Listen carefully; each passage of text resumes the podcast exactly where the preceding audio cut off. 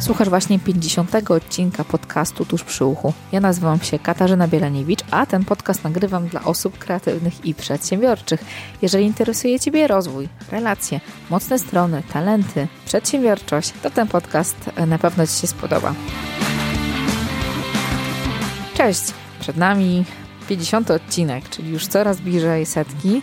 E, dzisiaj porozmawiamy o temacie, który już się pojawił w tym podcaście. To będzie temat wypalenia zawodowego, ale potraktujemy go troszeczkę z drugiej strony, czyli co jest ważne w naszej higienie pracy, jak dbać o siebie, tak by do tego wypalenia nie doszło, albo też jakie symptomy zaobserwować, zanim ono się pojawi. Tak byście byli czujni i uważni na te wszystkie momenty, te czerwone lampki, które się zapalają, byście mogli zauważyć to, zanim coś się większego wydarzy.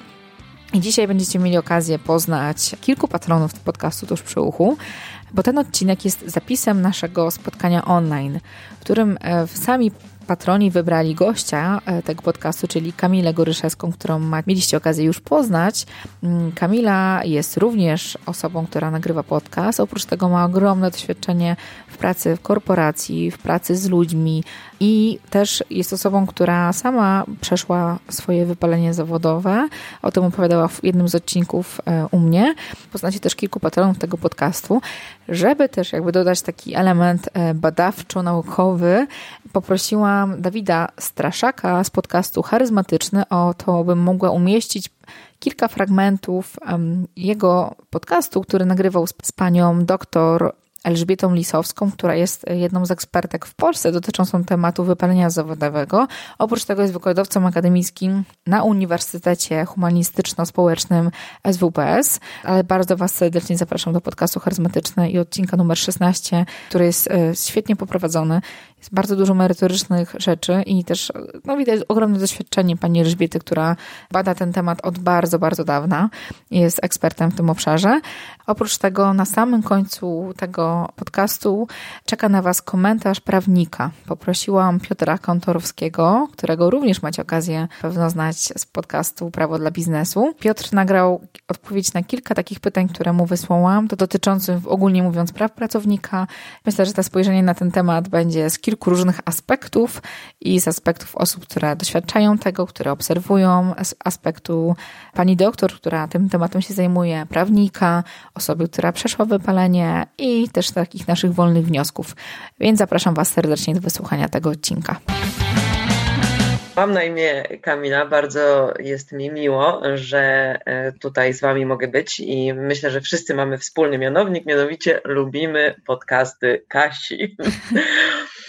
E, I tak, e, ja bardzo lubię w ogóle podcasty, a to ze względu na to, że jest to dla mnie zawsze spotkanie z ludźmi i w zasadzie mogę powiedzieć, że to jest też jeden, jedyny wspólny czynnik wszystkich moich aktywności, bo one są dosyć rozpięte, ale aktualnie pracuję w korporacji, w której zajmuję się projektowaniem programów szkoleniowych, rozwojowych, prowadzeniem szkoleń, prowadzeniem coachingów indywidualnych, grupowych. Miałam też taki epizod jakiś czas temu, że równolegle z pracą w korporacji pracowałam też na niepełny etat w technikum i uczyłam uczniów, przyszłych hotelarzy, a to ze względu na to, że przez wiele lat pracowałam e, jako menadżer w hotelach a z wykształcenia jestem e, nauczycielką języka polskiego, e, kulturoznawczynią i aktorką, więc i w, żadnym z tych zawodów tak naprawdę nie pracowałam.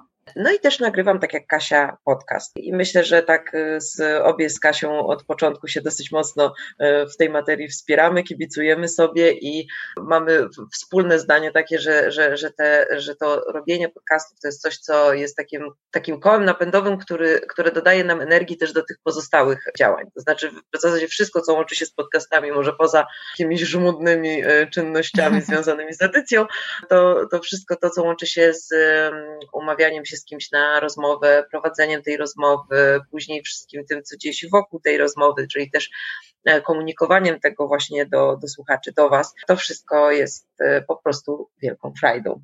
I chyba tyle o mnie. Potwierdzam, potwierdzam. Kamila jest świetną osobą do tego tematu i zarówno wypalenia zawodowego, bo mieliście okazję słuchać kawałek jej historii, ja znam trochę tą szerszą wersję, ale też Kamila pracuje z, w korporacji z dużą ilością ludzi, więc pomyślałam, że fajnie jakbyś się podzieliła też tym, jak ty, obserwacjami swoimi a propos wypalenia, ale też a propos właśnie tego, jak ludzie funkcjonują ogólnie twoim zdaniem, bo masz okazję i pracować jeden na jeden, i pracować na warsztatach podczas szkoleń, i na pewno zauważasz taki brak higieny e, pracy, brak higieny trochę życia, stylu życia. E, trochę to też nasz mm, sytuacja, w której żyjemy i świat, w którym żyjemy, brak czasu, pęd i bycie online non-stop też na to wpływa na pewno. A więc czym jest wypalenie zawodowe? Jak możemy je zdefiniować? Czy można tak naprawdę powiedzieć konkretnie, co to dokładnie jest? Posłuchajmy, co dr Elżbieta Lisowska sądzi na ten temat. Tu pojawia się pierwszy problem, dlatego że tych definicji w literaturze i takich zweryfikowanych empirycznie pojawia się bardzo dużo. Mhm. A to wynika z tego, że wielu badaczy zajmuje się wypaleniem zawodowym, ale może nie było to ich pierwsze zainteresowanie. Wcześniej czymś się zajmowali. I spojrzenie na wypalenie było raczej przez pryzmat tego, co wcześniej robili. I tu się wyłoniły takie cztery główne nurty. Jest taki nurt, który, mm, w którym uważa się, że za wypalenie odpowiedzialna jest jednostka, to jaka jest, czyli jej cechy osobowości, temperament itd. Tak I to jest rzeczywiście dość pokaźna grupa badaczy. Druga grupa uważa, że relacje w pracy między ludźmi, takie interpersonalne, powodują, że do wypalenia dochodzi bądź nie. Jeśli są obciążające, no to o to wypalenie łatwiej. Trzecia grupa twierdzi, że to firma, w której pracujemy, stwarza nam tak niekorzystne warunki, że się po prostu wypalamy. No i czwarta grupa, najmniej liczna, to twierdzi, że to są takie czynniki w dużej mierze społeczno-kulturowe. Mhm. Ale to jest taki naj, najsłabszy nurt. Tak naprawdę, gdybyśmy chcieli ogólnie powiedzieć, y, czym jest wypalenie, jest pewnego rodzaju rozczarowaniem powiedziałabym, które prowadzi do tego, że tracimy sens w to, co robimy. Czyli zakładamy sobie jakieś, jakieś cele, mamy jakieś założenia, jakieś wyobrażenie naszej pracy, funkcjonowania w tym środowisku i tego, co chcielibyśmy osiągnąć. Często są to wyobrażenia nie na miarę naszych możliwości, nie na miarę miejsca, w którym jesteśmy. I dochodzi po pewnym czasie do rozczarowania, do frustracji i zaczynamy tracić sens. Właściwie po co to robimy? Dlaczego w tym tkwimy? To jest dla nas niedobre. Oczywiście to nie jest takie zjawisko, które pojawia się w ciągu jakichś tygodni czy miesięcy. To jest, to jest proces dość mhm. długi i możemy wypale, o wypaleniu mówić w kontekście lat. Ale nikt nigdy nie odpowiedział na to pytanie, i to jest chyba nie do zmierzenia, po ilu latach pojawia się wypalenie, bo to jest sprawa bardzo indywidualna. Wypalenie zawodowe nam się często kojarzy z pewnymi grupami osób, e, które bardzo pracują intensywnie, szczególnie w tych właśnie zawodach pomocowych, typu nauczyciele. Mm, ja też zresztą e, na moich studiach e, związanych z pedagogiką pracy też mieliśmy bardzo dużo, mówiliśmy o wypaleniu zawodowym, mm, jak je rozpoznać, jakie są opcje, co dalej z nim robić. Jestem bardzo ciekawa, czy wypalenie zawodowe dotyczy tylko tej, tych wąskich grup osób, które rzeczywiście pracują, nie wiem, czy w, w tych zawodach właśnie mocno pomocowych, czy jest być może więcej osób powinno mm, skupić się, zastanowić się nad, nad tym, czy, czy w ich zawodzie też można się spotkać z takim zjawiskiem. Wypalić się można w każdym zawodzie. I to jest ten stereotyp, o którym mówiłam, bardzo groźny, bo wiemy to od ponad 20 lat, że wypalenie dotyka każdej profesji Każdej, mhm. bez wyjątku. A do roku 97, mm, kiedy opublikowano takie naprawdę ważne wyniki badań, e, uważało się, że wypalenie dotyka tylko zawodów pomocowych, czyli pielęgniarki, lekarze, nauczyciele, policjanci, strażacy itd. Tak mhm. Otóż nie. Otóż okazuje się, że te zawody, jak każdy inny, też Czyli są o... narażone. Ryzyko jest ogromne i do wypalenia dochodzi. Ale kiedy prowadzimy badania porównawcze i porównujemy ze sobą zawód pomocowy versus zawód niepomocowy, jak chociażby menadżerowie, mhm. to okazuje się, że ci menadżerowie y, osiągają zdecydowanie wyższe wyniki na skali wypalenia.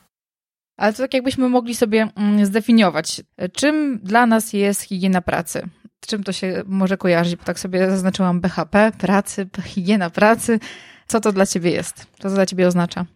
To jest taka praca, którą po prostu nie robimy sobie krzywdy, czyli taka praca, która jest e, spójna z naszymi możliwościami, gdzieś tam jest w linii e, z naszymi możliwościami i z tym, co z tym, co jest na dany moment nam dostępne.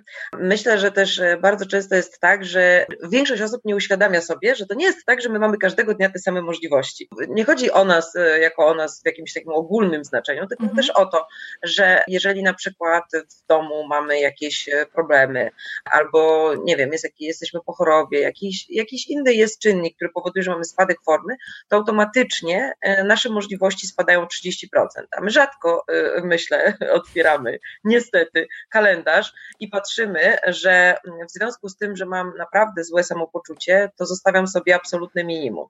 Najczęściej jest tak, że zostawiamy sobie to nasze maksimum, które i tak jest dużo y, ponad to, co jesteśmy w stanie zrobić, bo w dalszym ciągu niewiele osób e, zostawia sobie przestrzeń na tak zwane niespodziewane rzeczy e, i w związku z tym, że te niespodziewane rzeczy zawsze się pojawiają, to regularnie przeżywają frustrację związaną z tym, że raz te rzeczy się pojawiły, a dwa, że gdzieś tam się nie wyrobią, nie, nie, nie doskoczą e, do tych oczekiwań, które sobie sami postawili albo które też stawia im firma. No i tu oczywiście też zahaczamy o kwestię granic, tak? Tylko żeby postawić granice, to trzeba wiedzieć, w którym miejscu te granice postawić, czyli trzeba znowu wrócić do siebie, do tego, jakie są moje możliwości na dzisiaj, jakie ja mam dzisiaj parametry. Jeżeli zachoruje komuś z moich znajomych pracy dziecko, no to po prostu y, robi to, co musi, zbiera się, wychodzi i jedzie do tego przedszkola czy do domu. Natomiast jeżeli sami mają ze sobą jakiś y, problem, jakieś niedomaganie, to absolutnie tego nie robią i absolutnie w taki sposób na siebie nie patrzą. Więc to jest niestety naukowo udowodnione, że jeżeli regularnie przekraczamy nasze możliwości, to zaczynamy czerpać z takich pokładów naszej energii wewnętrznej, które już nie są odnawialne które kiedy są nadszarpnięte, to w długofalowym działaniu prowadzą właśnie do wypalenia zawodowego, do depresji, do jakichś innych e, schorzeń psychicznych. I właśnie w, nasz wspólny kolega mój i Kasi, też e, myślę, że części z Was również znany, na pewno Karolowi, Dawid Straszak w swoim podcaście charyzmatycznym e, w ostatnim odcinku mówi o tym, znaczy on mówi, on rozmawia z osobą, która się tym zawodowo zajmuje, że w zasadzie w tym momencie po badaniach, można powiedzieć, po badaniach bardzo dużej grupy osób, które pracują w korporacjach, ponad 80% osób jest już w tej fazie ostrzegawczej, czyli w takiej fazie, która jeżeli nic nie zmienią, doprowadzi do wypalenia zawodowego. Myślę, że to są e, zatrważające liczby. Natomiast ja na co dzień, tak jak e, wracając do Twojego pytania, Kasiu, tak jak powiedziałaś, jak ja obserwuję inne osoby, to, to nie jest tak, że osoby, które lepiej się czują, to są to osoby, które mają mniej pracy. Bardzo często jest tak, że to są osoby, które mają bardzo dużo obowiązków, dochodzą im nowe obowiązki, ale dochodzą im nowe, ponieważ sobie potrafią tym wszystkim na tyle dobrze poradzić nie zrobić e, przy okazji krzywdy, że można im dać więcej. I to są po prostu osoby, które pracują inaczej. I ja miałam przyjemność spędzić jeden dzień z prezesem mojej firmy. To jest człowiek, który w tym momencie zarządza ośmioma krajami w regionie. No i widziałam jego kalendarz. On dostaje dziennie około kilkuset maili, 400, bo tak mniej więcej średnio, tyle mhm. maili do niego przychodzi. Ma około pięciu, sześciu spotkań, plus jakieś strategiczne decyzje podejmuje na jakichś e, zdalnych spotkaniach, konferencjach, gdzie naprawdę no, to nie są błahe sprawy. To wymaga cały czas od niego bardzo dużej koncentracji. I jak patrzyłam, w jaki sposób on tym zarządza, to zauważyłam, że przede wszystkim e, zarządza swoimi potrzebami, e, potrzebami, czyli tym, w jakich godzinach je i to, co mi się bardzo często zdarza, że ja zapominam po prostu o jedzeniu. Nie, on pilnuje bardzo mocno swoich granic, on bardzo mocno przestrzega czasu, ten czas mu po prostu nie leci przez, y, przez palce, ale on doskonale wie, y, jakby on nad tym panuje, a nie to jego zalewa no jest y, idealnie zorganizowany, natomiast y, to, to, jest zaprzeczeniem y, kogoś, o kim można było powiedzieć, że, że jest w fazie wypalenia zawodowego. I, i, I widzę u siebie w firmie, że właśnie osoby na tych bardzo wysokich stanowiskach, które absolutnie nie wyglądają nawet na, na jakieś poddenerwowane, to są osoby, które w bardzo precyzyjny sposób zarządzają swoim kalendarzem, bardzo efektywnie e, pracują, bardzo dobrze wiedzą, kiedy efektywnie efektywnie pracują, czyli wiedzą, kiedy powinny być same i nie mają problemu z tym, żeby się gdzieś zamknąć, żeby pracować z domu, bo wiedzą, że ich praca wykonana w samotności w dwie godziny przyniesie dużo więcej rezultatu niż praca wykonywana gdzieś na open space przez pięć godzin. Mhm. Czyli tutaj powiedziałeś o takich rzeczach um, związanych z higieną. Po pierwsze, to, żeby znać siebie, tak, żeby wiedzieć, kiedy, jakie ja mam możliwości, bo no, nie mamy równych możliwości. Są osoby, które są bardziej wydajne, są osoby, które mają, działają zrywami, trochę pracują i są okresy, kiedy są bardziej wydajne i te, których potrzebują odpoczywać. Wspomniałaś też o dobrej organizacji i z tym to pewnie jest też różnie, bo nie każdy jest dobrze zorganizowany i osoby, niektóre osoby mają to w sobie, tak jak e, wiem, że ty jesteś osobą mocno zorganizowaną, ale też są osoby, które muszą się tego uczyć i e, w jaki sposób to, tym zarządzać. I wspomniałaś o tym, o czym większość osób zapomina, też o tym zapominamy, jak pracujemy zdalnie w domu, też o tym strasznie często zapominamy, o jedzeniu o odpowiednich porach i mm, na naszej podstawowej potrzebie, odżywianiu się i piciu odpowiedniej ilości płynów i wody w ciągu dnia. Co jest niby absurdalne, ale można się zatracić i zapomnieć o tym, a to jest podstawowa potrzeba. Tak, znajomość siebie, o której teraz wspomniałaś, to też jakby nie ma efektywności bez znajomości siebie. E, ja jeszcze nie spotkałam e, dwóch osób, które mają taki sam takie same parametry. I te osoby, które są, e, które znam które, o których mogę powiedzieć, że są efektywne i nie są wypalone zawodowo, to są osoby, które poznały siebie i jakby mm, poznały swoje możliwości w, w o której godzinie, które y, procesy mhm. najlepiej im wychodzą, w jakich godzinach, w jakich warunkach, w jakich y, też, y, ja bym powiedziała, w jakim środowisku, bo są osoby, które potrzebują na przykład na początkowym etapie jakiegoś zadania współpracy z innymi, są osoby, które właśnie na tym etapie potrzebują być same i przyjść do czegoś, już coś gotowego konsultować z grupą. Więc im więcej rzeczy o sobie wiemy, im więcej rzeczy jesteśmy w stanie mm, u siebie zaobserwować, że to działa, a to nie działa, tym lepiej jest nam zorganizować kalendarz, bo ja naprawdę jeszcze nie spotkałam się u tych y, bardzo efektywnych osób, żeby miały tak samo zorganizowany kalendarz, czy żeby w taki sam sposób, nie wiem, organizowały sobie foldery, czy organizowały, czy, czy miały, nie wiem, podobny styl czy rytm organizowania sobie pracy. E, ale bardzo często słyszę od takich osób, że o, e, to spróbowałam, to u mnie nie działa, ale to działa rewelacyjnie, to u mnie działa, to nie działa. E, też mm, zauważyłam, że osoby, które są dobrze zorganizowane i nie są wypalone zawodowo, to są osoby, które obserwują innych, patrzą, co działa u innych, mhm. czytają mądre książki, słuchają podcastów i przede wszystkim um, uczą się i sprawdzają na sobie. Uczą się i mhm. sprawdzają na sobie. Czy mają taką postawę praktywną bardziej? Po prostu coś robią, tak. nie stoją w miejscu i nie, nie tak. narzekają, tylko wyciągają wnioski z tego, tak. co inni robią. Mhm. Tak, ale też myślę, że bardzo ważną rzeczą jest to, że to jest cały czas proces, że tu nie ma nic raz na zawsze, że tak jak powiedziałaś Kasiu, że e, świat się zmienia, e, no to on się zmienia bardzo szybko i nasz organizm też, jego potrzeby się w tym wszystkim i też nasze potrzeby i nasze możliwości i, i to wszystko się zmienia. Ja mam też czasami takie wrażenie, że jeżeli nie, nie redefiniujemy tych przekonań odnośnie naszych potrzeb i odnośnie tego, co nam służy, to tracimy swoje możliwości. Nawet zmiana pory roku, zmiana tego, czy jest jasno, czy ciemno, czy, czy świeci słońce, na, na nas wpływa. Na jednych może mniej, na drugich bardziej, mhm. ale to jest istotny czynnik, który tak na dobrą sprawę e, wymaga jakiejś też znowu prze, przeorganizowania siebie. Mhm. Tak naprawdę my, będąc w pracy, jesteśmy cały czas w podróży. E, I w tej podróży jesteśmy też niesieni trochę przez ten wehikuł, jakim jest nasz organizm. I jeżeli nie, nie robimy co jakiś czas przeglądu technicznego, no to po prostu nagle się może okazać, że po prostu samochód stanął i nie pojedziemy dalej. Mhm. Ale dobrze, że powiedziałaś o, a propos pór roku i o pogody, pogodzie i o klimacie. Ja sama doświadczyłam to niedawno, nawet miałyśmy okazję o tym rozmawiać. Taki spadek, całkowity spadek energii, spadek, um, spadek wydajności wszystkiego. E, właśnie od e, na początku września e, do października miałam dwa miesiące, które były dla mnie, nie wiem, najtrudniejsze chyba, jak z tych, które pamiętam. Byłam, nic prawie nie mogłam w stanie, nie byłam w stanie zrobić takiego jakiegoś kreatywnego.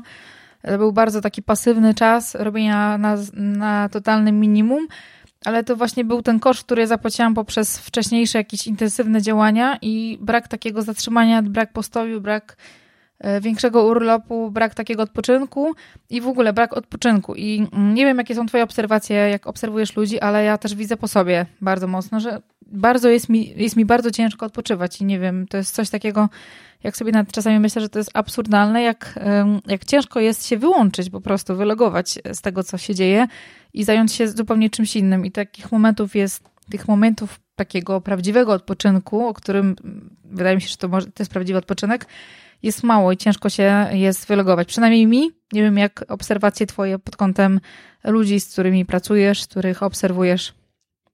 E, przede wszystkim, żeby wejść w fazę odpoczynku po fazie aktywności, to najpierw trzeba odreagować. Jakby nie, nie jest tak, że e, po jakiejś intensywnej sesji coachingowej, czy po jakimś, e, nie wiem, poprowadzeniu szkolenia, po jakimś zebraniu, czy po prostu po takim dniu, w którym się dużo działo, możemy sobie wejść do gorącej wody w wannie i po prostu się relaksować. Ponieważ wszystko w środku nas cały czas tam jest na pełnych obrotach. No, kiedyś jak byliśmy, żyliśmy w jaskiniach, no to po prostu spotykaliśmy niedźwiedzia, niedźwiedź powodował, że podnosiło nam się ciśnienie i teraz można było albo uciekać, albo z nim walczyć.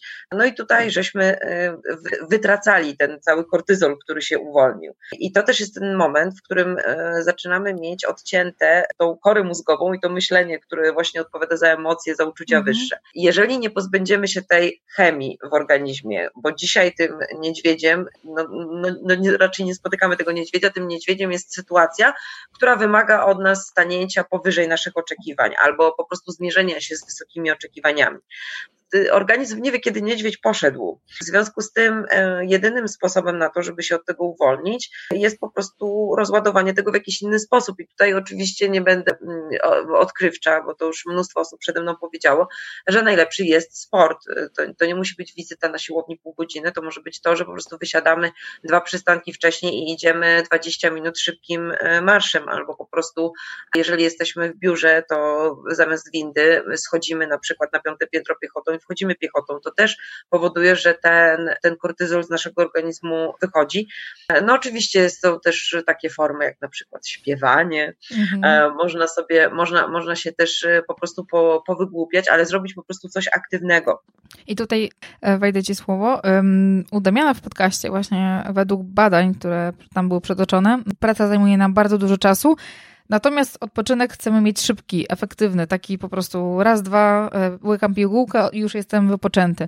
I według badań tam chyba najczęstszym, najczęstszą formą odpoczynku odreagowania jest e, alkohol niestety. I e, on jest takim najprostszym rozwiązaniem, ścina nas szybciej i można się zrelaksować w dużo szybszy sposób, co niekoniecznie jest dobrym, dobrym sposobem no tak, tylko że z drugiej strony y, rozkładanie alkoholu, który jest trucizną, później przez całą noc przez organizm, y, no i obudzenie się z kacem, y, to nie jest długoterminowy wypoczynek. To jest, alkohol jest jak najbardziej formą, żeby odreagować, ale już po wypiciu alkoholu nie wejdziemy w fazę wypoczynku. Mhm. W związku, to chyba, że poczekamy, aż ten alkohol się całkowicie rozłoży w naszym organizmie. Znaczy, ja to alkohol... mówię jako formę taką negatywną, nie, nie, tak. nie zachęcającą. Znaczy, dla wielu, tak, mhm. dla, wielu, znaczy, dla wielu osób jest to alkohol, albo jakieś na przykład też mogą być właśnie zachowania mocno ryzykowne, jakieś takie, nie wiem, właśnie, nie wiem, skok ze spadochronu, e, jazda szybka samochodem czy na motorze i wtedy na przykład w momencie, w którym, nie wiem, skończymy sobie taki rajd, to wtedy ten rzeczywiście nagle te y, emocje zaczynają opadać. Czyli jest jakaś mocna aktywność, po której e, następuje, e, następuje chwila po prostu ulgi i opadnięcia tych e, chemicznych substancji. Natomiast warto jest znaleźć taki sposób, albo najlepiej mieć ich kilka, które w zależności od tego, jakie są nasze możliwości, znowu po prostu, co nam służy, co nam sprzyja i też, żeby nie było tak, że to, co pozwoli nam odreagować, jest zależne od pogody, albo, o, na przykład, niektóre osoby mają tak, że idą na zakupy. Mhm. To na pewno, to na to pewno też portfela. Jest, tak. W związku z tym fajnie by było mieć po prostu z 5-6 takich sposobów, po prostu mieć taki wachlarz i sobie decydować, po co dzisiaj będę sięgać, tak żeby te rzeczy też się zmieniały. No i dopiero w momencie, w którym odreagujemy, to wtedy możemy, Kasiu, zacząć odpoczywać. Mhm. Bo, bo, tak po prostu z marszu nie zaczniemy odpoczywać. E, też na przykład formą odreagowania jest wygadać się komuś, czyli e, jeżeli jesteśmy w takich silnych emocjach, to można po prostu do kogoś zadzwonić i się wygadać. Tylko to też warto znaleźć sobie taką osobę, która nie będzie nam przerywać co dwa zdania albo nie będzie nam udzielać rad, tylko po prostu nas posłucha. I wtedy już z takim wyczyszczonym organizmem można wejść w fazę odpoczynku. No niestety to nie jest tak, że sam sen załatwi tutaj sprawę. Szczególnie, że ten sen jest różnej e, jakości i żeby on był dobry jakościowo, no to też pewne rzeczy powinny być spełnione. No raczej nie powinniśmy e, zamykać oczu zaraz po zamknięciu laptopa, czy zaraz po wyłączeniu telewizora.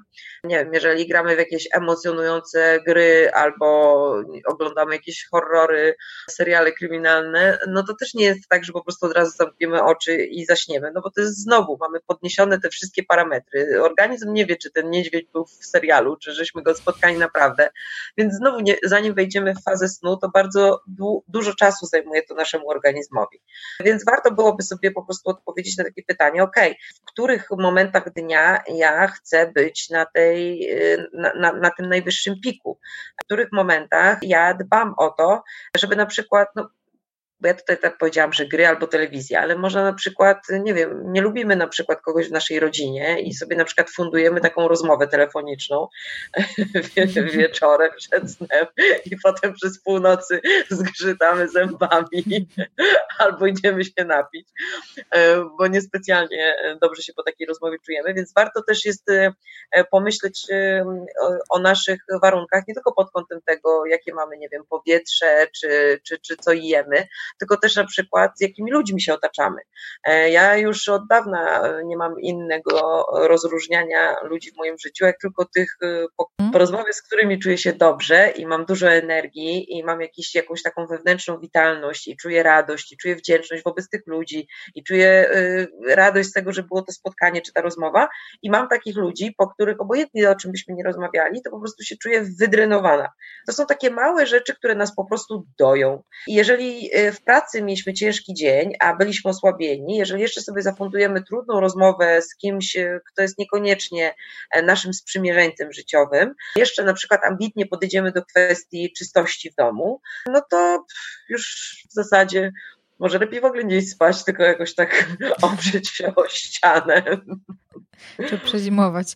Tak słucham sobie naszej rozmowy i też tak jak obserwuję mm, to, co się dzieje, to sobie myślę, że kurczę, so, mm, lubię, lubię ten czas, kiedy żyjemy, kiedy mamy dostęp do wszystkiego. Internet nam tyle rzeczy zapewnia, umożliwia, ale z drugiej strony jak czasami mm, myślę sobie o tym, że mm, powstają książki, jak e, zasypiać, jak efektywnie wstać, jak się odżywiać, i tak sobie myślę, że kurczę, te podstawowe rzeczy, takie najbardziej teoretycznie banalne, nam sprawiają tak dużo trudności. I e, to jest taka jedna myśl. A druga myśl to, e, tak myśląc sobie o tej naszej rozmowie dzisiaj, pisałam sobie takie zdanie, żeby praca nie była czymś najważniejszym, żeby też były inne rzeczy ważne w naszym życiu, bo jeżeli praca jest tym czymś najbardziej istotnym, najważniejszym, to też ta mm, wartość jej i jej y, ważność, priorytet jest bardzo, bardzo duży, a jeżeli mamy coś poza pracą, nie wiem, czy u ciebie podcast na przykład, relacje jakieś ważne, czy rodzinę, czy jakąś pasję, jakiś sport, to też jest taka nasza odskocznia i też ta praca może być mm, zrównoważona czymś, co jest tak samo dla nas istotne, gdzie mamy też, wkładamy jakąś wartość energetyczną e, dodatkowo. Zgadzam się z Tobą, Kasiu, i myślę też, że warto jest powiedzieć, że jeżeli mamy, trzymamy się mocno jednego, jednego aspektu, czyli tak jak żeś powiedziała, czyli tutaj mamy powiedzmy tym głównym elementem naszego życia jest praca, to jeżeli coś tam w nas walnie, no to y, wali dużo mocniej, tak? Nie, nie ma po czym się rozejść ten mhm. cios. A jeżeli mamy, tak jak powiedziałaś, rodzinę, bliskie relacje, jakieś aktywności poza pracą, to po prostu si siła rażenia, ten ciężar gatunkowy automatycznie jest mniejszy. Mhm. To też myślę, że myślę też, że, że, że warto jest mieć takie poczucie, szczególnie jeżeli ktoś y, nie ma swojej firmy, tylko pracuje czy w korporacji, czy po prostu pracuje w firmie, gdzie ktoś inny jest właścicielem.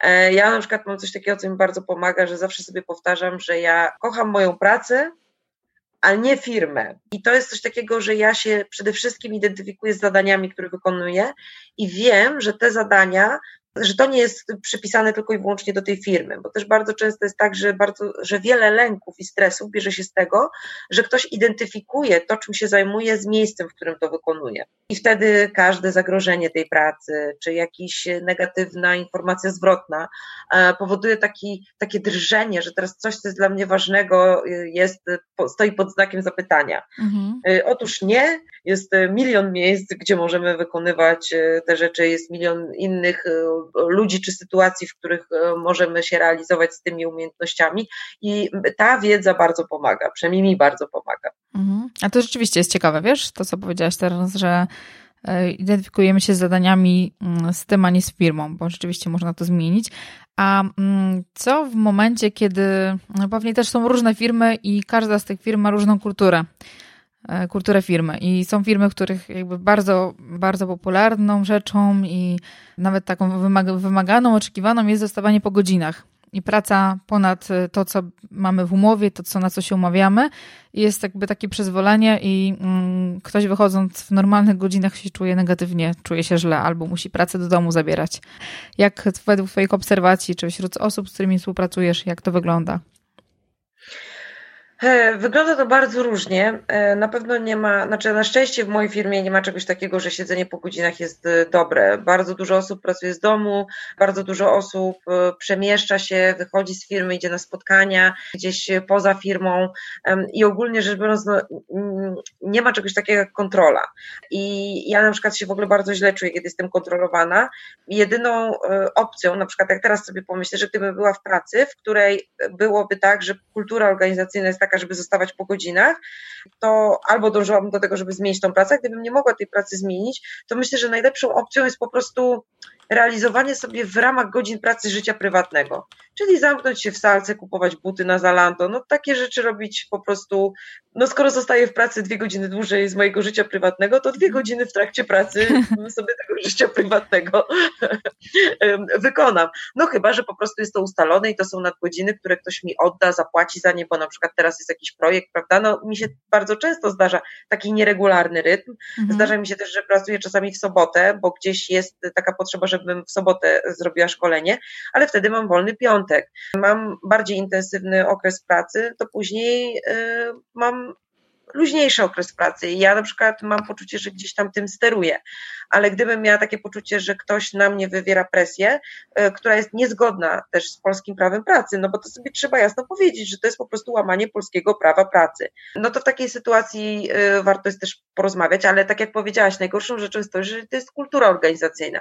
Więc jak to jest kultura organizacyjna, to się po prostu trzeba zamknąć w środku dnia, pogadać z przyjaciółką godzinę, drugą godzinę zrobić zakupy, no i tyle, no i dwie godziny można zostać w pracy.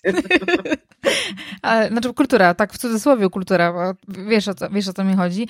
Wiem, ale wiem, ale to mhm. właśnie są takie, ja słyszałam mhm. o takich miejscach, szczególnie jak pracowałam w hotelu, że na przykład były takie, y, były takie sytuacje, że y, standardem było, że jak ktoś przychodzi do pracy na godzinę ósmą i o 18 się zbiera, to dyrektor hotelu mówił 18, a wy już do domu, więc no, ja uważam, że to są po prostu rzeczy poniżej pasa. A poza tym też powiedzmy sobie szczerze, nie ma ludzi, którzy efektywnie pracują przez tyle godzin. No nie ma, nie ma ludzi, którzy tak mhm. efektywnie pracują.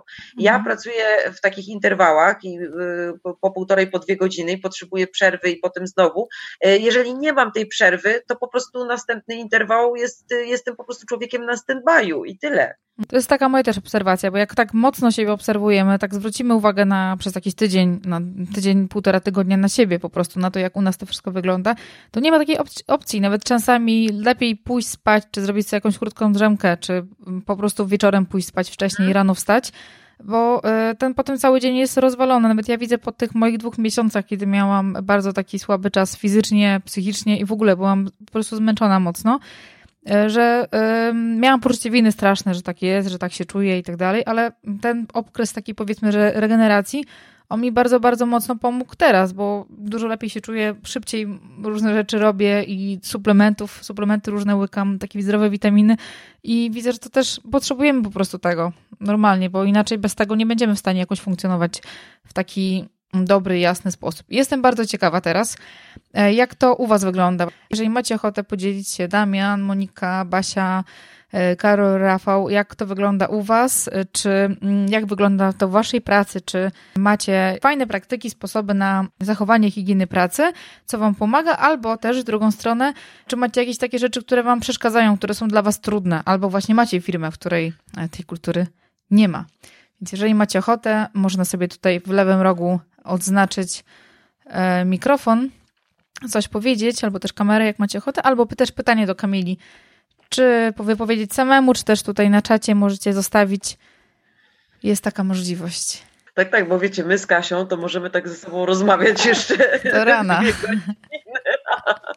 O, Damian jest, super. Nie, nie słychać. Słychać, słychać, super. Słychać, słychać. To, co mówicie, to też się mega tak jakby u mnie sprawdza. W ogóle fajnie was widzieć i słyszeć. Mhm. I co ja też właśnie u siebie zauważyłem, że jak nie mam takiej odskoczni, właśnie przykładowo, jeśli dużo pracuję i nie mam tego takiego właśnie odskoczni, gdzie mogę pójść, czyli przykładowo na przykład bieganie, to wtedy dużo gorzej się czuję. A na przykład ten okres, kiedy sobie przypomnę, że na przykład stwierdzę i tak, tak jakby tej pracy nie przepracuję, więc bez sensu siedzieć, po prostu lepiej wyjść godzinę wcześniej i na przykład pobiegać.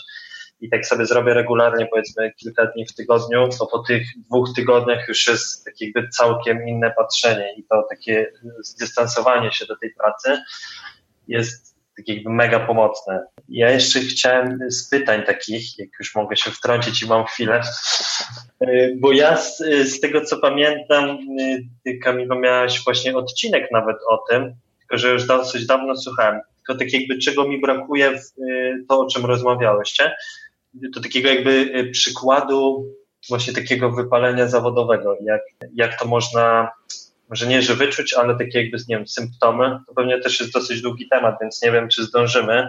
Mamy też odcinek od, oddzielny o tym, nagrany z Kamilą właśnie, a propos ona opowiadała o swoim elemencie wypalenia, więc tam do niego odsyłam, ale jeszcze mhm. myślę, że można coś, Kamila coś dodać tak. siebie. I też mi się nasunęło takie pytanie, to co ty, Kasiu, mówiłaś, że właśnie teraz miałeś taki okres y, taki jakby cięższy i tak mnie zastanawia, jak właśnie wyczuć, kiedy ten okres tak jakby już jest wystarczający i tak jakby kiedy można ruszyć do przodu. Czy jest tak jakby, nie wiem, jakiś taki sposób na to, bo też mnie to trochę zastanawia. Chociaż no pewnie to jest też, tak jak mówię, wspominałeś, indywidualne, więc y, to też pewnie ciężko wyczuć, ale myślę, że to jest trochę jak z tym symptomem takim wypalenia, że to też tak jakby daje jakieś takie sygnały, mi się wydaje. Kamila, zacznij. Dobra. Dobra. E, więc e, wiesz co, na pewno mm, bardzo, bardzo, bardzo wyraźnym sygnałem jest to, że bez wyraźnych powodów e, czujesz irytację czujesz rozdrażnienie, czujesz irytację i tą irytację mm, czujesz w sumie od rana do wieczora, to znaczy, że znowu ten nie zadzwonił, znowu ten przyszedł, znowu nie przyszedł, y, znowu pada, znowu świeci, znowu coś źle stoi i, i otoczenie zaczyna dawać ci sygnały, że jesteś męczący. E, znaczy, albo ci daje sygnał, albo się od ciebie odsuwa. Zaczynasz widzieć, że tak naprawdę w ciągu dnia większość interakcji z ludźmi to są konflikty. E, ja nie mówię jakieś wielkie kłótnie, bo też jak człowiek jest na granicy mhm. wypalenia, to też nie ma tak za dużo siły, żeby się tam na noże, e, ale takie, mm, ja bym powiedziała, takie mm, trochę takie warczenie, oszczekanie na, na siebie. To jest coś takiego, co po prostu się nie kończy. Nie, nie to, że masz zły dzień, tylko że nagle się okazuje, że ten dzień zmienia się w tydzień czy w miesiąc. Przede wszystkim poczucie, że wychodzisz i jesteś zmęczony. Ja na przykład widzę bardzo wyraźnie, że jeżeli dbam o siebie, zachowuję higienę, regularnie śpię, uprawiam sport, mam coś poza pracą, to wychodząc z pracy mam ochotę na różne rzeczy po pracy. Kiedy wychodzisz z pracy i masz ochotę umrzeć, znaczy po prostu kiedy myślisz sobie, że najgorszą rzeczą to jest w ogóle dojechać do domu i jeszcze w tym domu najlepiej, żeby już nic nie trzeba było robić, e, tylko zasnąć i znowu pójść do pracy, to to już nie jest ostrzegawcza faza, tylko to już jest Alarm.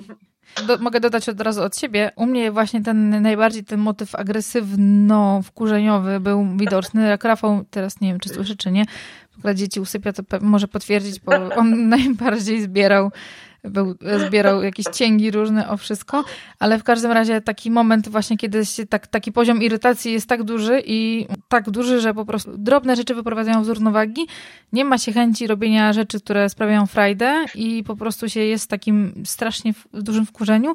Ja też odczuwałam to bardzo dużym zmęczeniem, że różne rzeczy mnie bardzo męczyły i nawet myślałam, czy to nie są jakieś takie, bo też te wypalenie ciężko jest odróżnić od innych rzeczy, bo jakby on, ona ma mm, kilkanaście różnych symptomów i to może być, mogą być to takie rzeczy podobne do depresji, mogą być podobne do, nie wiem, do jakichś innych rzeczy, ale też u mnie bardzo mocno to związane jest z pogodą, niestety. Ja jestem trochę bardzo związana z pogodą, więc ten okres jesienny, e, początek, kiedy ja nie zadbam o siebie wcześniej, nie mam jakiegoś sportu, suplementów, to jest mi dużo, dużo ciężej akurat. I zapomniałam jakoś o tym w wirze i wakacje nie odpoczęłam, wakacje bardzo dużo pracowałam i dlatego też tak, tak to się jakby u mnie wydarzyło.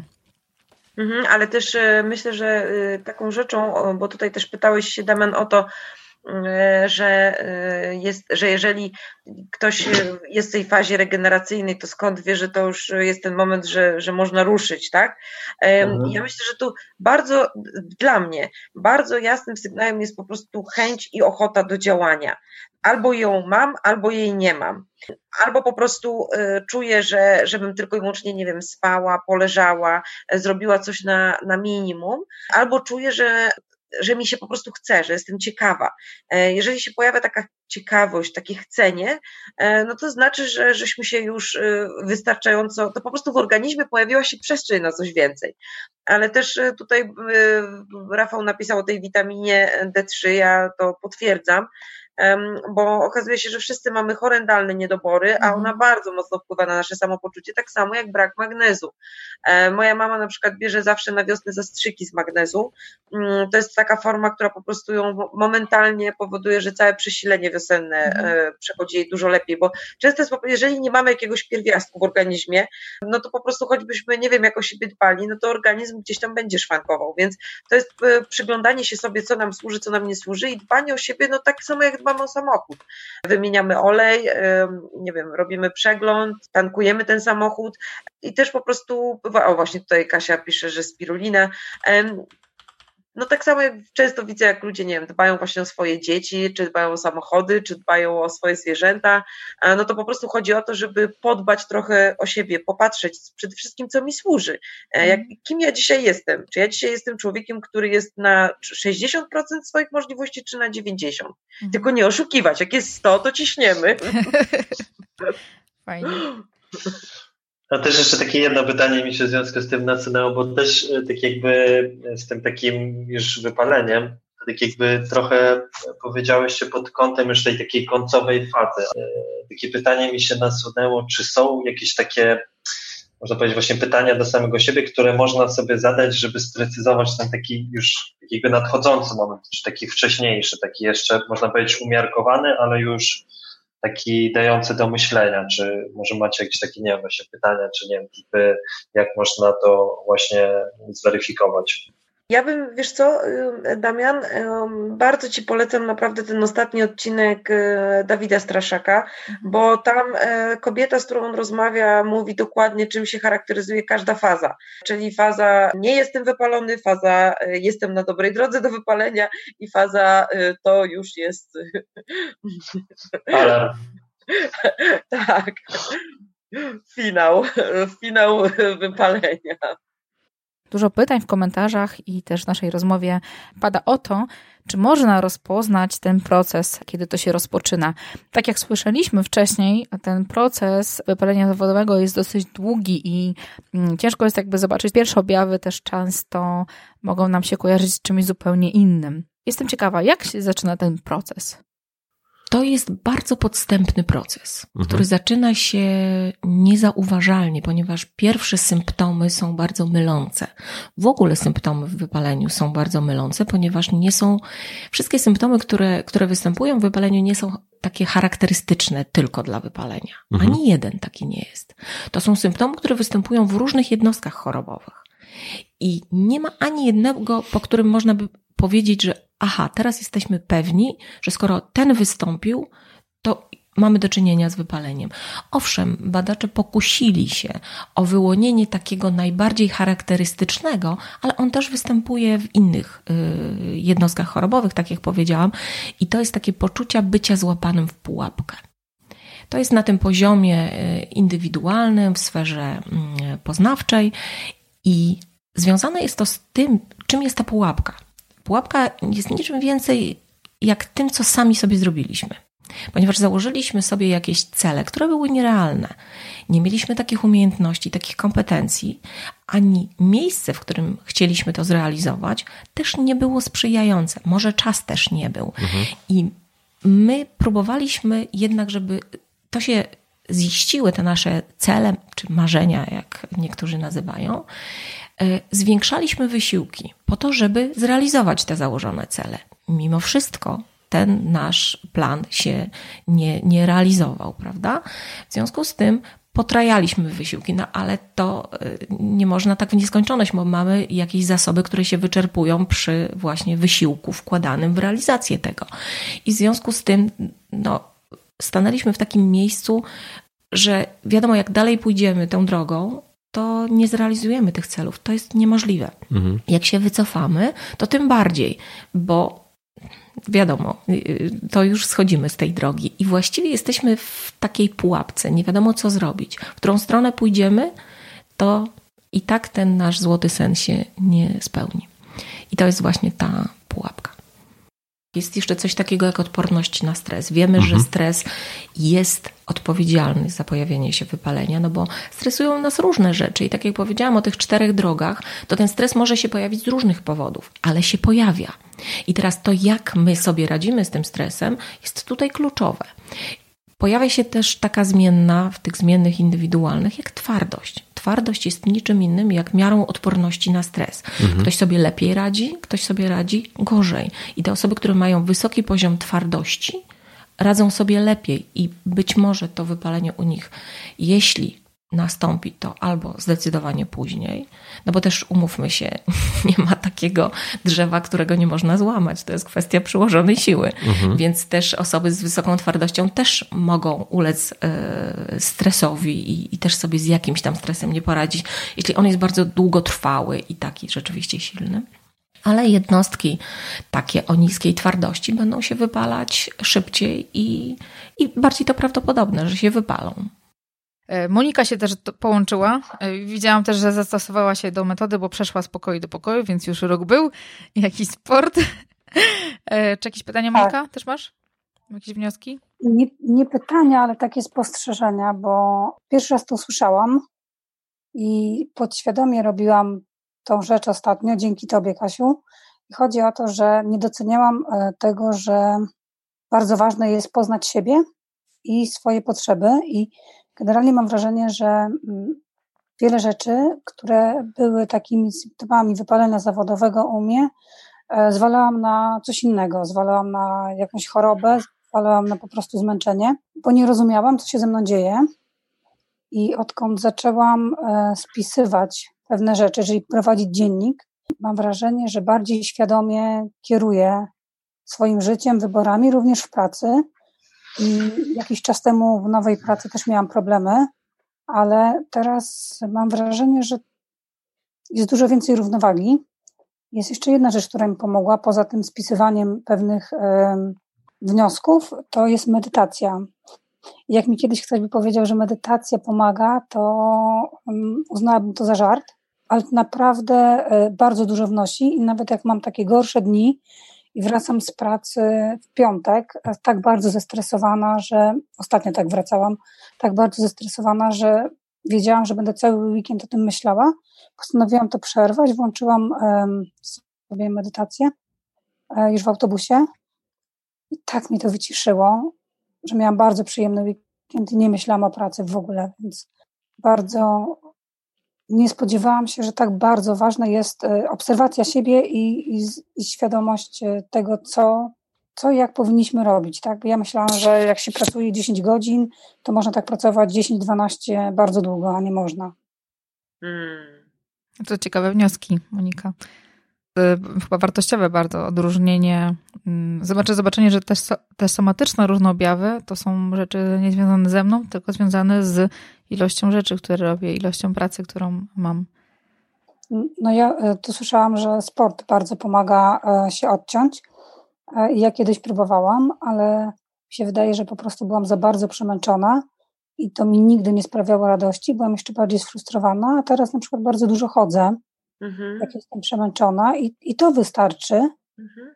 E, I nie trzeba się zażynać na crossficie, żeby się odciąć. Dokładnie. Ale, Ale to jest ta świadomość właśnie, której wcześniej nie miałam. A to może ty, Monika, odpowiesz trochę na pytanie Damiana, bo myślę, że ciekawy byłby twój punkt widzenia.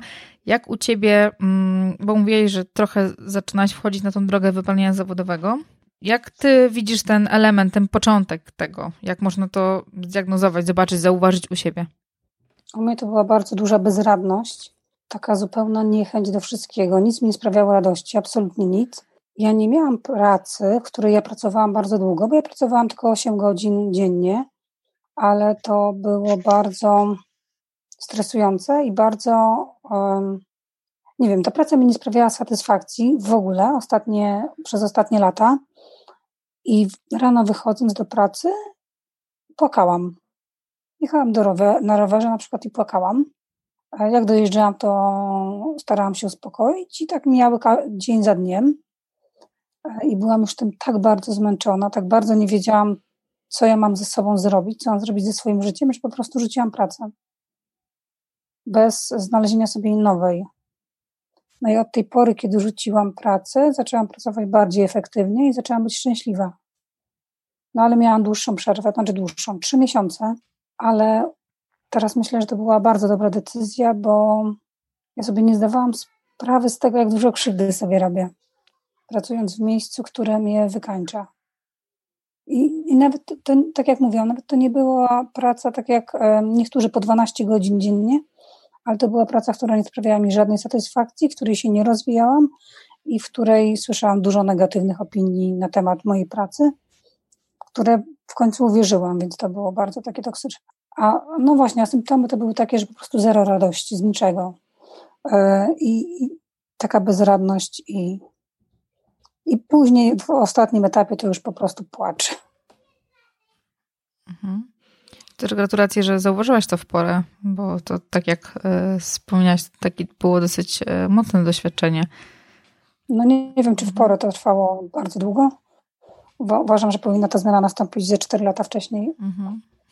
Ale, ale nadszedł, taki mom, nadszedł, nadszedł taki moment, że po prostu tego było za dużo i podziękowałam.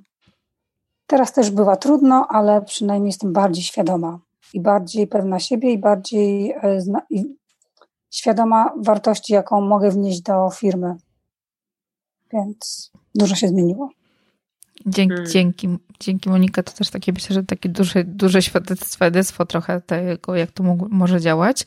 I jeszcze mamy Basię, która tutaj w ruchu e, do nas idzie w jakimś pięknym miejscu, e, chmury, a my tutaj siedzimy po ciemku wszyscy w Polsce. E, cześć Basiu, chcesz coś powiedzieć jeszcze? Cześć, cześć, pozdrawiam z Florydy.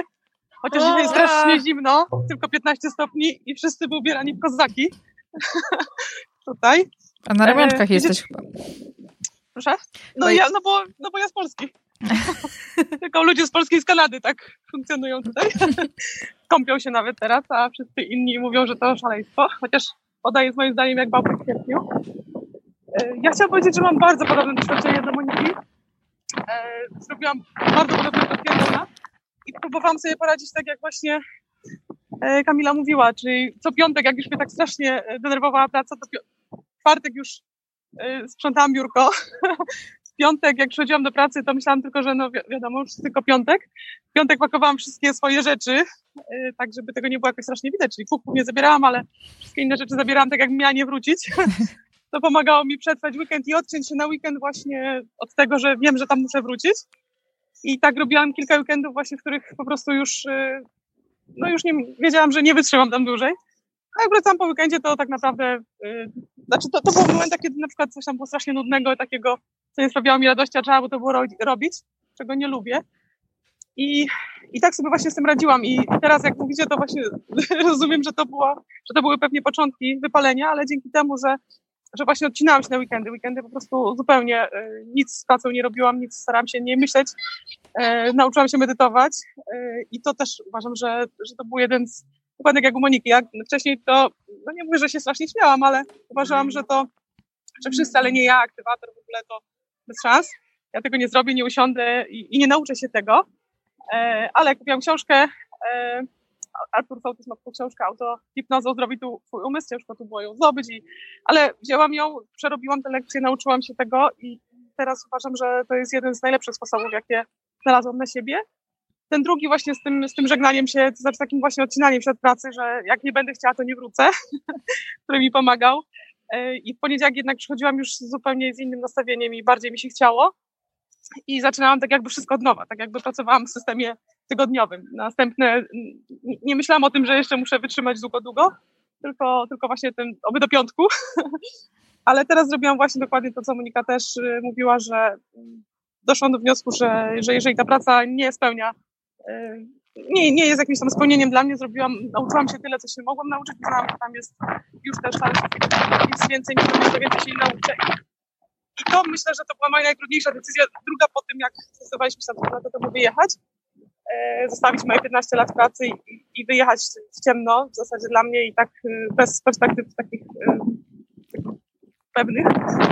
E, ta decyzja była tak samo bardzo trudna, właśnie zostawić e, tą pracę, którą mam, no bo, bo była dobrze płatna i była ogólnie z każdej strony, każdy, tak jak wtedy jak wyjeżdżaliśmy z Polski mówił, że to jest bez sensu, czego to zostawiacie, to po prostu uznałam, że to jednak nie jest dla mnie i to jest moim zdaniem przy wypaleniu właśnie to jest bardzo ważne. Można przedłużać ten moment, tak jak ja przedłużałam, żeby, żeby być pewnym i uważam, że dobrze, że to zrobiłam, bo, bo byłam pewna, że, że to już nie jest to, bardzo trudno podjąć taką decyzję, żeby zrezygnować z danej pracy, ale uważam teraz, e, jestem dopiero dwa tygodnie bezrobotna, ale nigdy nie byłam bardziej szczęśliwa. Tak naprawdę dużo bardziej, dużo więcej rzeczy teraz y, mogę zrobić. Wiadomo, pieniądze, ale, ale uważam, że i, i cała moja rodzina uważa, że, że wszyscy to widzieli, tylko, tylko nie chcieli mówić, że ja już byłam taka niedobra w domu przez tą pracę, że, że już y, trudno było to dłużej ciągnąć.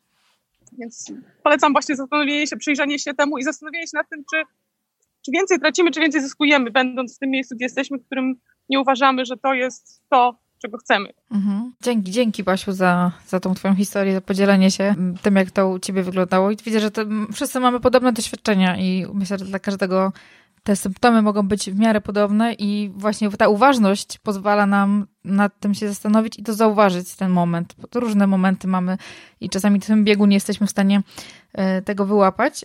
Dziękuję bardzo Kamili za to, że przyszła i że dzisiaj była naszym gościem. I myślę, że takich spotkań będziemy powtarzać z poprzednimi gośćmi podcastu i z przyszłymi, więc możecie sobie pomyśleć, kogo następnego byście chcieli usłyszeć. I może Kamili dam głos na koniec, jeszcze coś od siebie może na pewno będzie chciała powiedzieć, znając Kamilę. Ja Wam bardzo dziękuję i bardzo dziękuję za wszystkie Wasze historie, a Monice i Basi chciałam powiedzieć, że e, no, jesteście w gronie ludzi, którzy osiągnęli największy sukces na świecie, bo jest jedna wspólna rzecz, która ich wszystkich łączy. Kiedy były jakby porównywane parametry ich życia i co robią, to wszystkich ich łączy jedna rzecz, medytowanie. E, więc jesteście, jesteście w doborowym towarzystwie. I na zakończenie mam dla Was dodatkowy bonus, o którym wspominałam na początku. E, poprosiłam Piotra Kantorowskiego, który jest radcą prawnym oraz prowadzi podcast Prawo dla biznesu, o krótki komentarz dotyczący hmm, trochę praw pracowników, jak to wygląda ta sprawa nadgodzin, praw, e, jakie mamy. I Piotr nagrał dla Was krótką wypowiedź. Jeżeli oczywiście będziecie mieli jakieś dodatkowe pytania, zapraszam do dyskusji pod odcinkiem tego podcastu w komentarzach. Zapraszam na wysłuchanie tego, co przygotował dla Was Piotr. Cześć, z tej strony Piotr Kantarowski z podcastu Prawo dla Biznesu. Przede wszystkim chciałem pozdrowić wszystkich słuchaczy podcastu tuż przy uchu i podziękować Ci, Kasiu, za propozycję nagrania krótkiej wypowiedzi dotyczącej czasu pracy i nadgodzin do Twojego podcastu. Jest mi niezmiernie miło.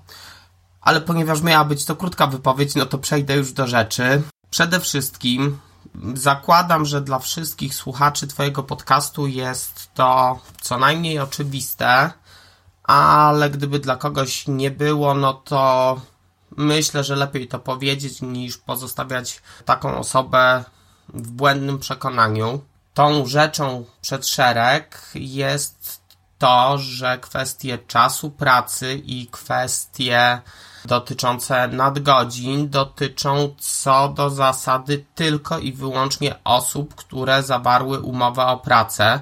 Czy rzecz jasna wchodzi tu w grę także mianowanie czy powołanie pracownicze, natomiast jakby nie wchodzi tu w grę umowa B2B, y, zlecenie cywilnoprawne czy umowa o dzieło. Dla tych osób jednak jedna taka krótka, mała informacja. Bardzo często może być tak, że te osoby będą podlegać przynajmniej regulacji dotyczącej minimalnej stawki godzinowej i to gdzieś będzie wentylem bezpieczeństwa dla ich przepracowania. Ok, przyznaję, ta stawka nie jest zawrotna i szałowa, ale jednak jest to jakaś gratyfikacja za e, większy nakład pracy niż je, ten, który braliśmy pod uwagę podpisując umowę. Także to, co będę mówił teraz, dotyczy tylko i wyłącznie tych, którzy mają umowę o pracę. Jeżeli chodzi o czas pracy, to taką kwestią przed szereg tutaj będzie powiedzenie, czym ten czas pracy jest. No to przede wszystkim trzeba powiedzieć, że nie jest to tylko i wyłącznie czas faktycznie wykonywanej pracy, ale jest to też czas pozostawania do dyspozycji pracodawcy. Niekoniecznie właśnie musimy wtedy wykonywać pracę, no może zdarzyć się taki dzień, chociaż podejrzewam, że większość słuchaczy tuż przy uchu takich dni nie ma zbyt wielu, e, że po prostu nie będzie zadań do wykonania, ale jednak w gotowości do ich wykonywania będziecie pozostawać. Kwestia, o której chciałem jeszcze powiedzieć w kontekście samego czasu pracy, to podróże służbowe. Ten temat, tu już od razu powiem na starcie, jest bardzo kontrowersyjny w orzecznictwie, w doktrynie. E, można by postawić tezę, że jak się weźmie dwóch prawników, to będą trzy poglądy na ten temat. Co do tego, który pogląd jest e, prawidłowy, ja ujmę to w ten sposób. No, prawo niestety nie jest matematyką i no, prawidłowym będzie ten pogląd, który finalnie zostanie podzielony przez sąd rozstrzygający sprawę ostatniej instancji, o tak to określę. E, natomiast warto powiedzieć kilka słów o dominującym tu przekonaniu. Mianowicie, jeżeli chodzi o podróż służbową, to kwestia jest dość specyficzna, bo co do zasady, jeżeli ta podróż służbowa wypada w godzinach pracy, tych normalnych Twoich godzinach pracy, to podróżując służbowo, można powiedzieć, że pracujesz w tym znaczeniu, o którym mówiłem na wstępie. Czyli, no, co najmniej pozostajesz w dyspozycji dla Twojego pracodawcy. Natomiast jeżeli ta podróż służbowa wychodzi już poza godziny, w których normalnie pracujesz, to najczęściej jest jednak pogląd, że to nie są nadgodziny i to nie jest w ogóle wykonywanie pracy, a jest to po prostu przebywanie w podróży służbowej. Tylko zwrócę to uwagę na to, że mówimy o osobach, które sporadycznie wyjeżdżają na podróże służbowe, a nie o osobach, dla których y, powiedziałbym praca polega na pozostawaniu w podróży służbowej, ponieważ no nie mają oni zadań przypisanych do danego miejsca, tylko właśnie ich zadania są wykonywane w różnych miejscach na terenie całego kraju i nie tylko pewnie całego kraju. Tu jeszcze jedna ważna rzecz.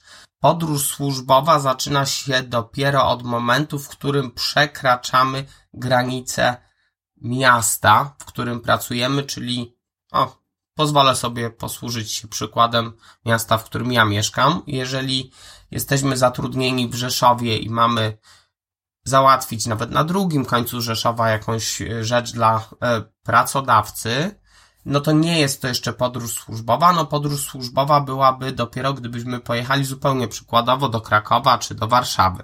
Także to są rzeczy, istotne. W kontekście czasu pracy istotne jest to, chociaż tu przepraszam wszystkich, którzy mają e, inne systemy czasów. Postanowiłem omówić tu dwa, które wydaje mi się, że będą najbardziej istotne z perspektywy przynajmniej mojego wyobrażenia o słuchaczach e, podcastu tuż przy uchu, o może w ten sposób powiem i czas pracy nie może przekraczać 8 godzin pracy na dobę i przeciętnie 40 godzin w przeciętnie 5-dniowym tygodniu pracy w przyjętym okresie rozliczeniowym nie przekraczającym 4 miesięcy. To jest zasada ogólna. Od tej zasady ogólnej jest bardzo dużo odstępstw.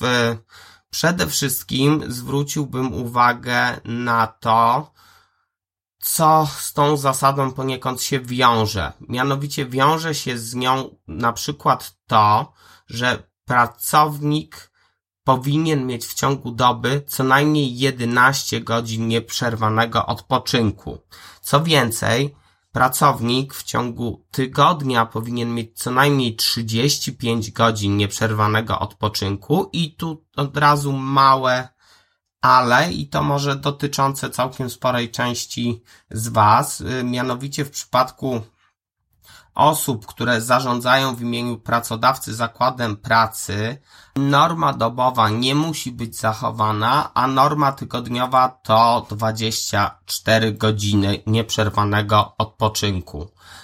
Tu jeszcze powiem o jednej kwestii istotnej, mianowicie mamy taki system czasu pracy, który nazywa się systemem zadaniowym i myślę, że już u nikogo nie budzi to większych wątpliwości, ale warto powiedzieć, że system zadaniowy nie polega na tym, że te zadania mogą być bez górnego limitu godzin wykonywane.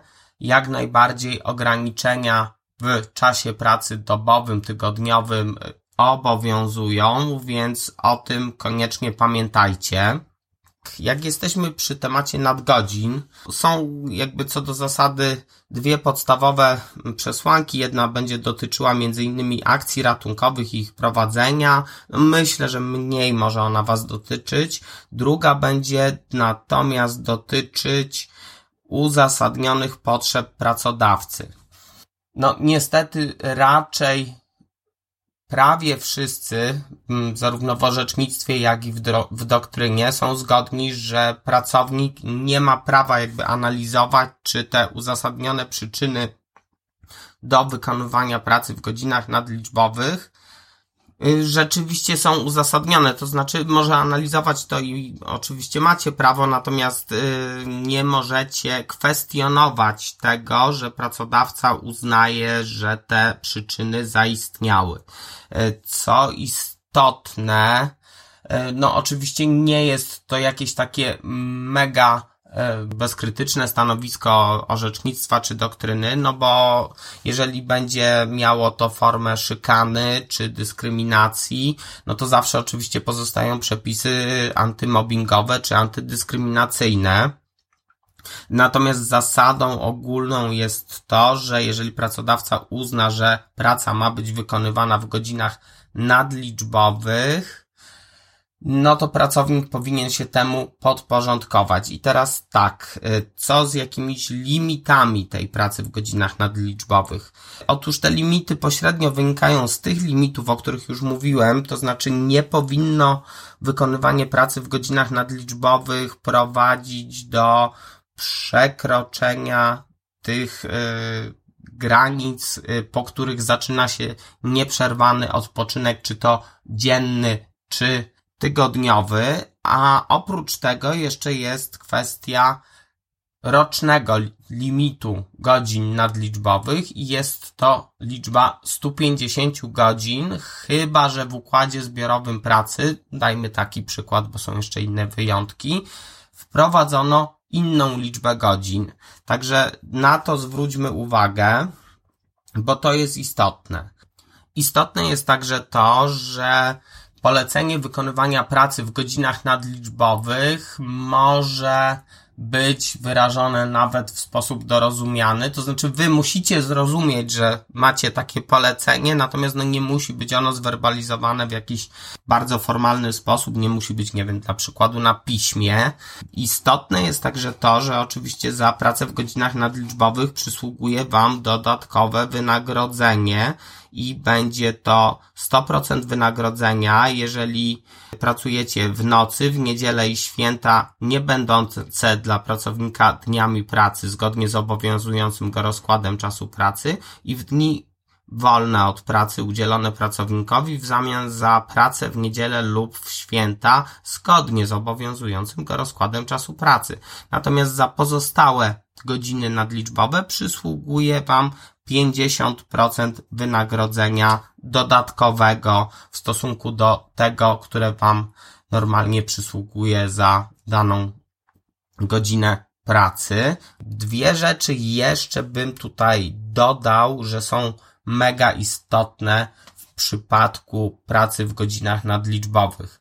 Otóż przede wszystkim pracą w godzinach nadliczbowych nie jest praca, którą wykonujemy w domu bez wiedzy pracodawcy, czyli krótko mówiąc, nie mówiąc pracodawcy, że się nie wyrobiliśmy, po prostu nadganiamy pracę w domu. To nie jest praca w godzinach nadliczbowych.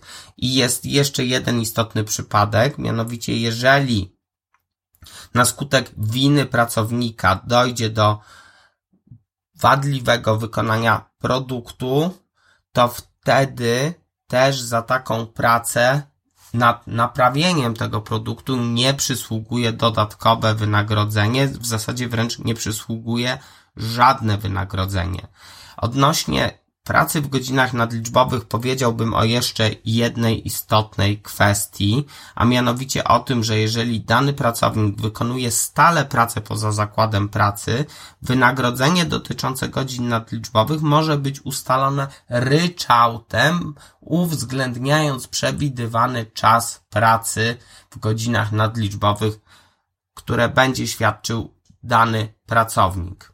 Istotne jest także to, że wcale nie musi być wypłacone wynagrodzenie za godziny nadliczbowe, bo w zamian za czas przepracowany w tych godzinach nadliczbowy na Twój pisemny wniosek, na pisemny wniosek pracownika może zostać udzielone w tym samym wymiarze co ilość godzin nadliczbowych, czas wolny od pracy. Co więcej, to pracodawca może niejako wymóc wykorzystanie w ten sposób zobowiązując cię do odebrania czasu wolnego, przy czym wtedy raz musi to zrobić do końca okresu rozliczeniowego, a dwa musi udzielić ci tego czasu wolnego o 50% więcej niż miałeś nadgodzin.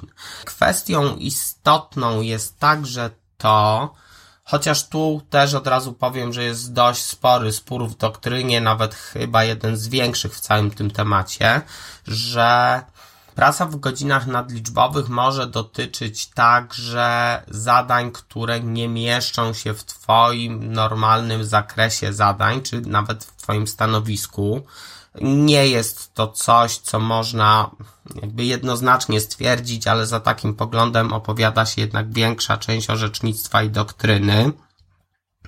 Więc no to musisz także wiedzieć, ponieważ y, niewykonywanie pracy w godzinach nadliczbowych może się wiązać z sankcjami, które pracodawca może w stosunku do ciebie kierować, przy czym no nie będą to raczej kary porządkowe, ponieważ to nie mieści się w zakresie za co mogą być te kary wyznaczane, y, natomiast y, no może być to wypowiedzenie umowy o pracę dla przykładu. No, to już jest taki definitywny przykład konsekwencji za niewykonywanie pracy w godzinach nadliczbowych. Natomiast na koniec powiem o tym, że tak jak wspomniałem na początku, no nie mieści się w zakresie jakby uprawnień pracownika, przynajmniej tak twierdzi większa część orzecznictwa i doktryny, możliwość odmowy wykonywania pracy w godzinach nadliczbowych ze względu na to, że pracownik uważa, że nie ma na przykład y, ważnych, y, istotnych interesów po stronie pracodawcy, które by za tym przemawiały, czy nie zachodzi inna przesłanka, czy y, dochodzi do przekroczenia maksymalnego dziennego, tygodniowego czy rocznego czasu pracy w godzinach nadliczbowych. Natomiast jeśli do takich sytuacji dochodzi, to zawsze możesz rozważyć, czy nie jest to związane z zachowaniami y, mobbingowymi, z zachowaniami dyskryminacyjnymi, a ostatecznie, no, jakby nie chciałbym tego przesądzać do każdej sytuacji, natomiast można też rozważyć, chociaż proponuję tu skonsultujcie to z prawnikiem wtedy, czy nieszanowanie przez pracodawcę tych ograniczeń dotyczących czasu pracy w godzinach nadliczbowych e, nie będzie stanowiło podstawy do rozwiązania umowy o pracę bez wypowiedzenia z winy pracodawcy. Taka sytuacja też wchodzi w grę, ponieważ takie działanie może stanowić naruszenie podstawowych obowiązków pracodawcy, które wiążą się ze stosunkiem pracy. Miało być krótko, także na tym kończę. Jeżeli mielibyście jakieś pytania, chętnie pomogę. Co prawda, częściej obsługujemy tego typu zagadnienia od strony pracodawców, ale to jest jedynie druga strona tej samej monety, no bo te przepisy jakby regulują wzajemne stosunki pracodawców i pracowników, więc co najwyżej będę podawał y, inne orzeczenia bardziej korzystne dla pracowników niż y, robię to normalnie y, świadcząc pomoc prawną na rzecz przedsiębiorców, no bo tak akurat jest targetowana nasza kancelaria, więc y, zapraszam do kontaktu, gdybyście chcieli jeszcze jakieś dalsze informacje zdobyć. A na dzisiaj dziękuję Wam bardzo. Jeszcze raz bardzo Ci dziękuję, Kasia, za możliwość opowiedzenia kilku słów na łamach Twojego podcastu. Na koniec kilka ogłoszeń. Pierwsze ogłoszenie jest takie, że zapraszam serdecznie do kontaktu na katarzyna com. Na tego maila możecie wysyłać swoje historie, swoje pytania, swoje dylematy, być może swoje problemy, pomysły na, na, na tematykę odcinka. Dlatego, że chciałabym oprócz tego, mm, że nagrywam e, te podcasty, które mam zaplanowane tematycznie, które mnie interesują, chciałabym wprowadzić taki cykl, którym e, będzie to zebranie Waszych niektórych myśli, e, mailów, historii, cytatów. Do tych odcinków będę zapraszać ekspertów w danej dziedzinie, tak żebyście mieli naprawdę świetne, ciekawe, merytoryczne, trafne odpowiedzi na te dylematy, które macie. Czy będzie to tematyka dotycząca y, podrzucia własnej wartości, która widzę, że jest bardzo dla Was interesująca? Czy będą to zagadnienia związane z psychologią? E, z relacjami, z, z, planowaniem, z kreatywnością, e, z zarządzaniem czasem czy z innymi obszarami. Jakby to od Was zależy. Ja tylko proszę, żeby to były pytania, dylematy w trochę w konwencji tego podcastu, czyli może mniej finansowo-liczbowych, a więcej takich e, bardziej humanistyczno-psychologiczno-biznesowych, tak? Więc te tematy byłyby dla mnie interesujące. To jest taki eksperyment. Będę czekać na Wasze wiadomości. Jeszcze raz powtórzę mail katarzynamałpabieleniewicz.com. Tam możecie je wysyłać. Oczywiście te wiadomości są anonimowe nie będą podawane wasze dane, chyba że będziecie mieli ochotę, żeby podać imię samo, czy też imię, nazwisko, to jakby to od was zależy. Więc to jest takie pierwsze ogłoszenie. Druga rzecz, e, bardzo serdecznie dziękuję za kolejne gwiazdki w iTunes, bo też kolejne się pojawiły, więc to jest dla mnie bardzo, bardzo, bardzo miłe. Widziałam, że ten odcinek poprzedni się cieszył dużym powodzeniem propos maksymalnej produktywności. Zauważam też, że prostota, proste rozwiązania, proste rzeczy są chyba czymś najciekawszym, czymś, co daje największą skuteczność i łatwo się zakopać w gąszczu różnych aplikacji, programów, systemów i e, po prostu tracić czas na to, a rzeczywiście proste rozwiązania są zdecydowanie lepsze. Jestem bardzo ciekawa, jakie Wy macie sposoby na Waszą higienę pracy. Co Wam pomaga, co Wam e, w tym obszarze najbardziej pomaga, jak dbacie o swoją higienę pracy, jak dbacie o to, żeby zachowywać pewną równowagę mm, między pracą a życiem zawodowym, jakie są Wasze takie najlepsze strategie na radzenie sobie z tym, żeby rzeczywiście e, być skutecznym w pracy, jednocześnie nie spalać swojej energii i zachowywać tą higienę i życia, i pracy. Jestem bardzo ciekawa. Jeżeli macie ochotę, zapraszam do zostawienia tych odpowiedzi w komentarzu na blogu katarzynamopabieleniewicz.pl łamane na 050 e, na Facebooku, na Instagramie e, albo na adres mailowy możecie takie odpowiedzi swoje wysyłać. Dziękuję Wam bardzo serdecznie. E, przypominam również, że możecie wspierać ten podcast na platformie Patronite. Wystarczy wejść, wyszukać Katarzyna Bieleniewicz bądź też tuż przy uchu, mm, wybrać sobie odpowiedni próg, który jest dla Was najbardziej dostępny finansowo i taki podcast możecie wspierać. Przy każdym progu są opisane dodatkowe opcje, które zyskujecie dzięki temu. Oczywiście największą z nich jest moja dozgodna wdzięczność osobom, które słuchają nas poprzez stronę internetową. Przypominam, że zdecydowanie wygodniej jest słuchać tego podcastu albo na platformie, na kanale YouTube, bądź też poprzez aplikacje, zarówno dla, zarówno dla iPhone'ów, jak też dla telefonów z Androidem, E, są różne aplikacje do tego dostępne. One są wszystkie podane w notatkach do tego podcastu. Player FM, Podcast Addict, Google Player, jest ich naprawdę mnóstwo, one się automatycznie łatwo wyszukują i dzięki temu żaden odcinek Wam nie przepadnie, wyskakują Wam powiadomienia, możecie słuchać też innych podcastów, które są dostępne z innej tematyki, e, bardziej luźnych, e, czy też bardziej właśnie naukowych, to co Wam najbardziej pasuje. Więc zachęcam serdecznie do pobierania aplikacji, słuchania poprzez aplikację. Tam naprawdę jest zdecydowanie wygodniej, możecie sobie też przyspieszać tempo, możecie ustawić pomijanie ciszy i ta opcja jest zdecydowanie wygodniejsza. A tymczasem pozdrawiam Was serdecznie i do usłyszenia już w 51 odcinku za dwa tygodnie. Pozdrawiam, cześć!